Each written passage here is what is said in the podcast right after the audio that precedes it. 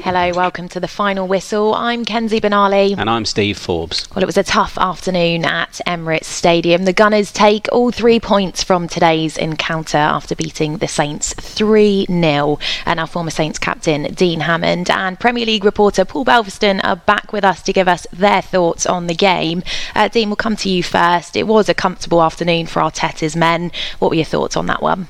Well, I think it was a comfortable afternoon after the first 20 minutes. I thought Southampton started very well, to be honest. They pressed Arsenal, frustrated Arsenal, lots of interceptions and almost created half opportunities, half chances, a few strikes, a goal. So the plan within the first 20 minutes worked. But then Arsenal score, in my opinion, a superb goal. It's a really good goal. You know, it's down to that small detail. Southampton almost intercept the ball, but it's good one-touch football from Arsenal. They break the lines, they break the press, and then score a good goal, really. And that kind of deflated Southampton a little bit, kind of took the wind out of themselves.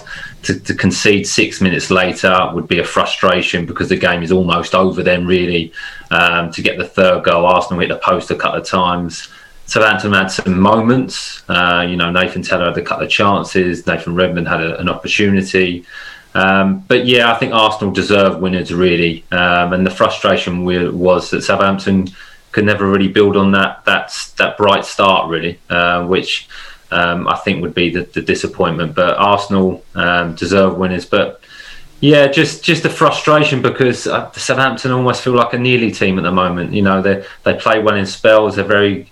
they compete against every team they play against. They create chances, but just that small details and kind of conceding goals of late has cost them. And I think that was another example of that today. Yeah, Belvers, that seems like a fair assessment, calling Southampton a nearly team at the moment. What did you make of that match this afternoon?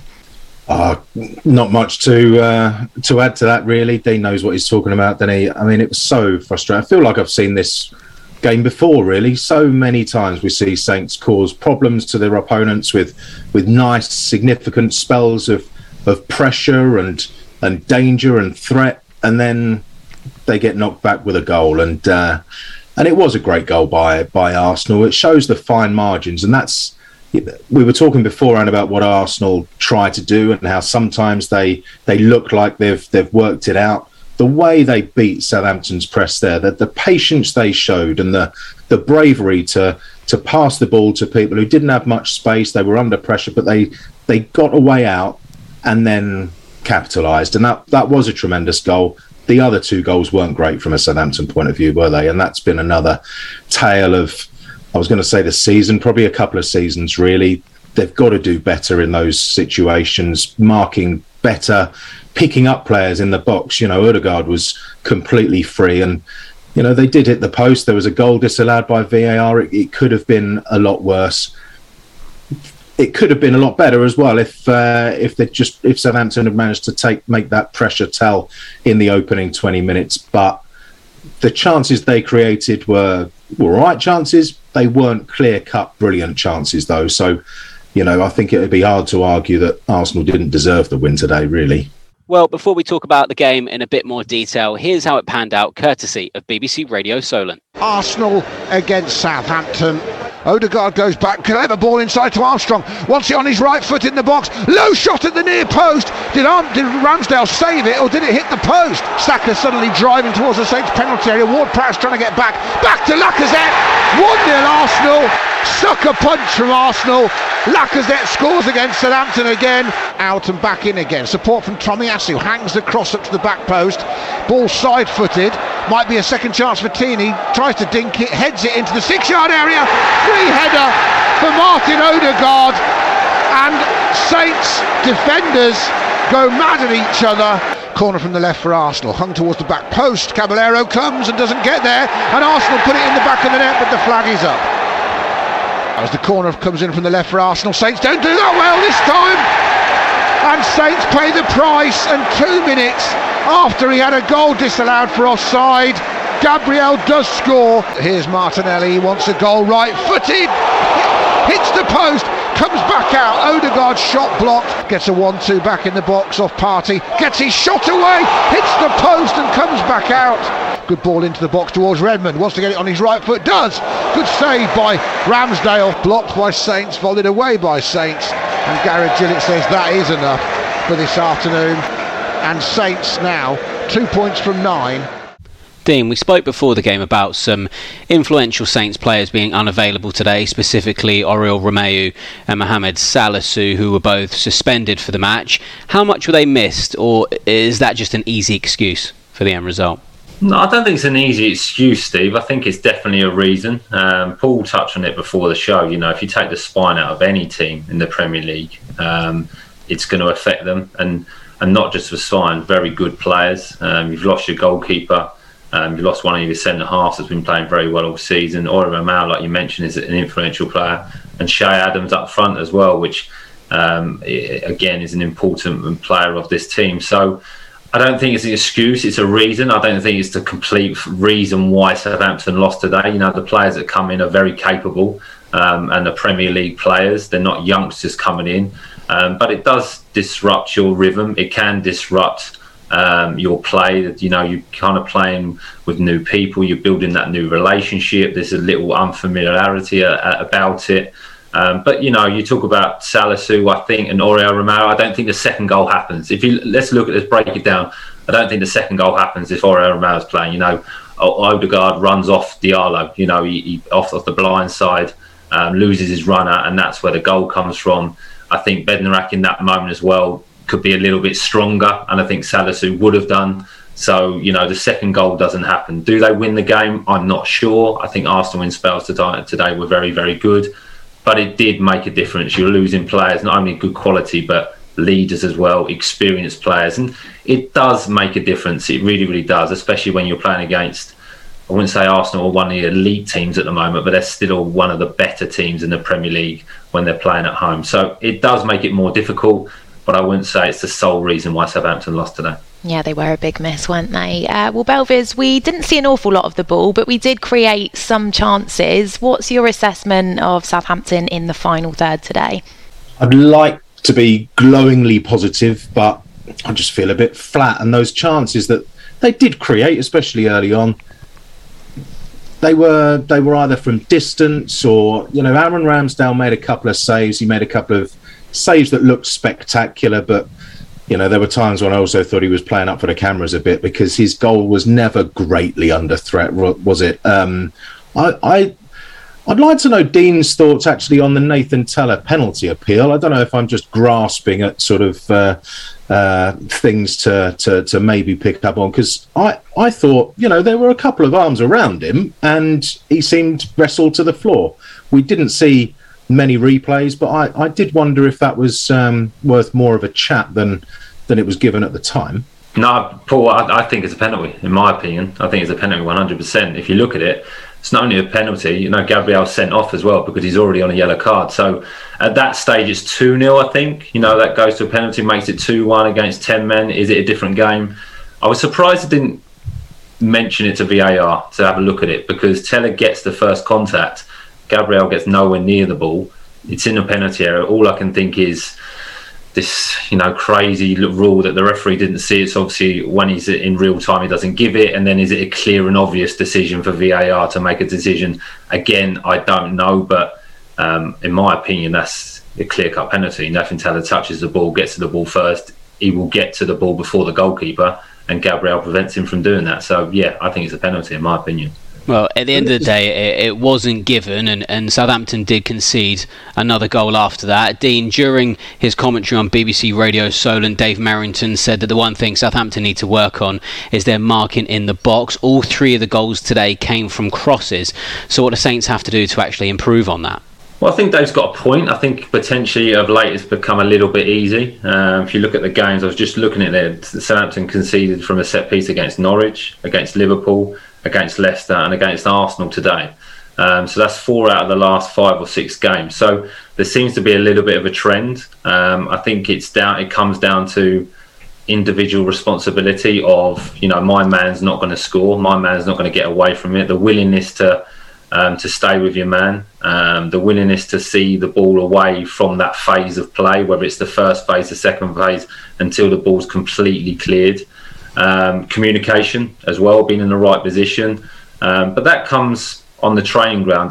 The disappointment from me would be the fact that in those moments, being stereotypical here, Arsenal are not the most strongest team, the most physical team in the world, and they're getting to the ball first. And I wouldn't expect that from an Arsenal team against a Southampton team. That would be my disappointment from those moments. So again, it's working on it at the training ground. It's looking at video analysis, looking at players, positioning. Can we change it? Can we go zonal maybe? Can we go man-to-man? But I think if you look at the overhaul this season, Southampton have defended pretty well, really. But yeah, of late, it's probably been a little bit too easy to score from set pieces against Southampton. And that would be a disappointment because that's a personal pride thing. You know, if you're marking someone, my man's not scoring, and if you all think like that, it's very difficult for the opposition to score. So again, at this level, it's down to the fine detail that needs to be worked on at the training ground. Well, Belvers, let's look at the table now then, shall we? Because we stay 16th in the league. Looking at the bigger picture, what does that result mean for Southampton? So 16 points from 16 games. My maths can even work that out, a point a game. If you get 38 points in the season, you're generally staying up. You'd be hugely unfortunate. And I think Southampton have deserved more than 16 points at this stage of the season so far with the performances. But, you know, that's where the table is at the moment. 6 points off the bottom three. Equally, though, 6 points off eighth place. So, you know, 16th sounds like deep in a relegation battle, but it's. I don't think it's quite that bad at the moment. The next matches, they offer opportunities to pick up more points. Palace Wednesday, then Brentford at home, surely a must win. West Ham away, they're pretty good at the moment, but they do blow hot and cold, and Southampton have won away at West Ham a few times in the recent past. Spurs at home, goodness knows what sort of shape they'll be in with all the games they've got to cram in and still recovering from COVID and working things out. They are definitely improving under Antonio Conte, but some unknowns there as well. Newcastle at home, starting off the new year. They're still very much a work in progress, improving. So, you know, after those five games at the FA Cup weekend break, 21 games gone, you want at least 21 points by that stage. If they can just improve that ratio of greater than a point a game, then I think we can feel very positive for the second half of the season. Slip below and have 20 points from 21 games, I start getting a little bit anxious, I think. Well, let's hear from Ralph Hasenhüttl now. Here's what the Saints boss had to say after the game. Ralph, it was a very strong start today, but obviously didn't work out for you. What did you make of the game and how it unfolded? I think the first goal changed the momentum completely. I mean, we had until that moment absolutely control over the game and kept them in their half. But it's like always the same, when you don't take something out of this momentum, then you concede the first chance, the first goal. Then it's a definitely booster for them. It's normal. And after the second, you get even more comfortable, and they have the quality then, and this is what they have shown today, the quality to let you run, to play through your lines, and then it's getting tough. This is not surprising. You had four or five decent chances probably in the first 15-20 minutes. What needs to change to be able to convert one of those, and how much of a different game do you think it could have been if you'd got that first goal? Yeah, I mean,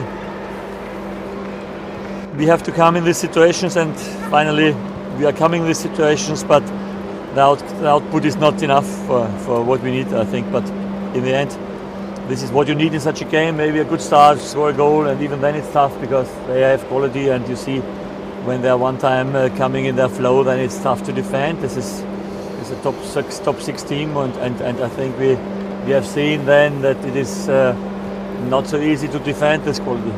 Well, it is a quick turnaround, Dean, to the next game, which, as Paul said, is Crystal Palace on Wednesday evening. What are your early thoughts ahead of that one? Well, a game that you would look at and Southampton would want to get something out of it, would want to win, really. Crystal Palace, again, have had a pretty good start to the season, but they've lost their last three. I don't think they've won in five, something like that. So they're going through a bit of a sticky patch, to be honest. But they're a decent team at home. They are a decent team, got some good attacking players. Depends how Adam Armstrong is. I think he's obviously gone off injured today. Broja looks like he's limped off. So it looks like it depends what the squad's going to be from Southampton. Players coming back from suspension, that will help. But a game that Southampton will look at and think, OK, we need a reaction here. We need to come back. We need to put a positive performance in and get a result. And then, like you say, the two fixtures before Christmas are really important. Crystal Palace and Brentford now. You can pick up two positive results. Can really change everything because the league is very, very tight. Yeah, very important indeed. Belvis, what's your view on that contest between Southampton and Crystal Palace midweek? So much hinges on the injuries, I think. I am worried about that front line with all three players. We don't know the extent of their injuries, but very easy to believe that all three could be missing against Palace. And, what does Ralph do then? Perhaps it's time for Theo Walcott to prove many of his doubters wrong with a performance. Nathan Redmond obviously can play up there. Nathan Tella as well. And the two Nathans, I think, were probably showed the brightest moments in the game today. Having Mohammed Salisu coming back, Oriol Romeu, Dean's already talked about them, but Salisu is a big miss for someone who hasn't played a full year of Premier League football yet. He only made his debut in February. I think he's been hugely important and influential so far this season. And I want to see a bit more from Willy Caballero, presuming that he is going to be in goal again on Wednesday. I thought it was interesting that Arsenal put Lacazette right on him at corners, and he did struggle. He came to punch a couple, missed them. Gabriel scores at the second attempt after the first one was ruled out by VAR. We talked about his experience beforehand. I was expecting him to be barking out instructions, really taking control of that 6-yard box. I want to see an improvement from him there. And if all of these pieces of the puzzle come together, I can see Southampton putting together far longer periods of dominance than just the 20 minutes at the start of the game that we saw today. And then, we can start feeling a lot more optimistic again. All right, well, great stuff. Well, Paul, Dean, thank you so much for your input on both Saints Live and the final whistle today. We'll speak to you soon. Well, it wasn't the result we wanted today, was it, Kenzie? But we'll put it to bed and we march on to Crystal Palace on Wednesday night at Selhurst Park in the Premier League. We'll be with you for another Saints Live then, so do enjoy the rest of your weekend and we'll speak to you soon. Bye for now.